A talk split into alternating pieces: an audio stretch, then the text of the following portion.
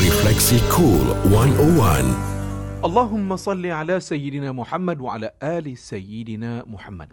Baik saudara, pernah atau tidak kalau kita tidur malam kan, tiba-tiba kita bermimpi dengan mimpi yang buruk. Dan selepas itu kita terjaga, kita terkejut dan sebagainya kan. Baik tuan-tuan, Rasulullah sallallahu alaihi wasallam ajar kepada kita bila kita berdepan dengan situasi tadi. Tidur malam, tiba-tiba kita bermimpi-mimpi yang buruk, tak kisahlah apa kan. Kemudian kita terkejut ataupun kita terbangun.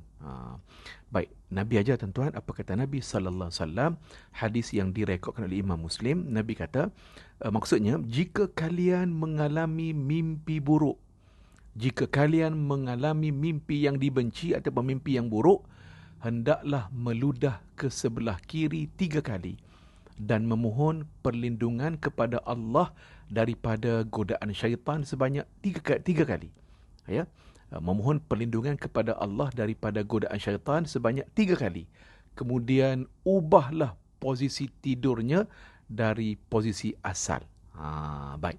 Tuan-tuan, maknanya begini, bila kita tidur malam, tiba-tiba kita mimpi dengan mimpi yang buruk kan? Terjaga. Jadi Nabi ajar kepada kita, kita meludah ke sebelah kiri 3 kali.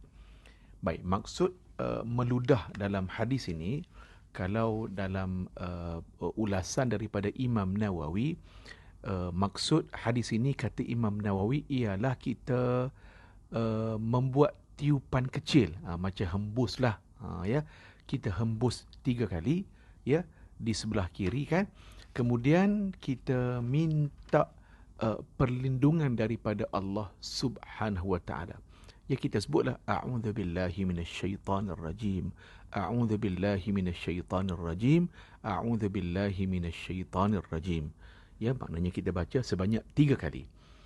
Kemudian Nabi pesan kita ubah posisi tidur kita, kan, daripada posisi asal yang kita tidur tadi. Jadi ini 3 langkah yang diajarkan oleh Rasulullah sallallahu alaihi wasallam bila kita tidur tiba-tiba bermimpi dengan mimpi yang buruk, kemudian kita terjaga, jadi kita buat benda ni, ya, tiga perkara itu. Baik, kita ulang balik.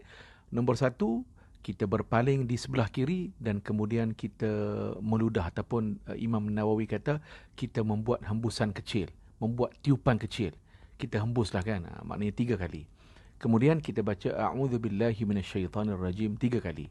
Dan nombor 3, kita ubah posisi tidur kita daripada posisi asal tadi. Jadi ini 3 sunnah ataupun 3 cara yang diajarkan oleh Rasulullah sallallahu alaihi wasallam apabila kita bermimpi dengan mimpi yang buruk dan bila kita terjaga. Itulah 3 perkara yang perlu kita buat. Jadi kita belajar sama-sama tuan-tuan, ya.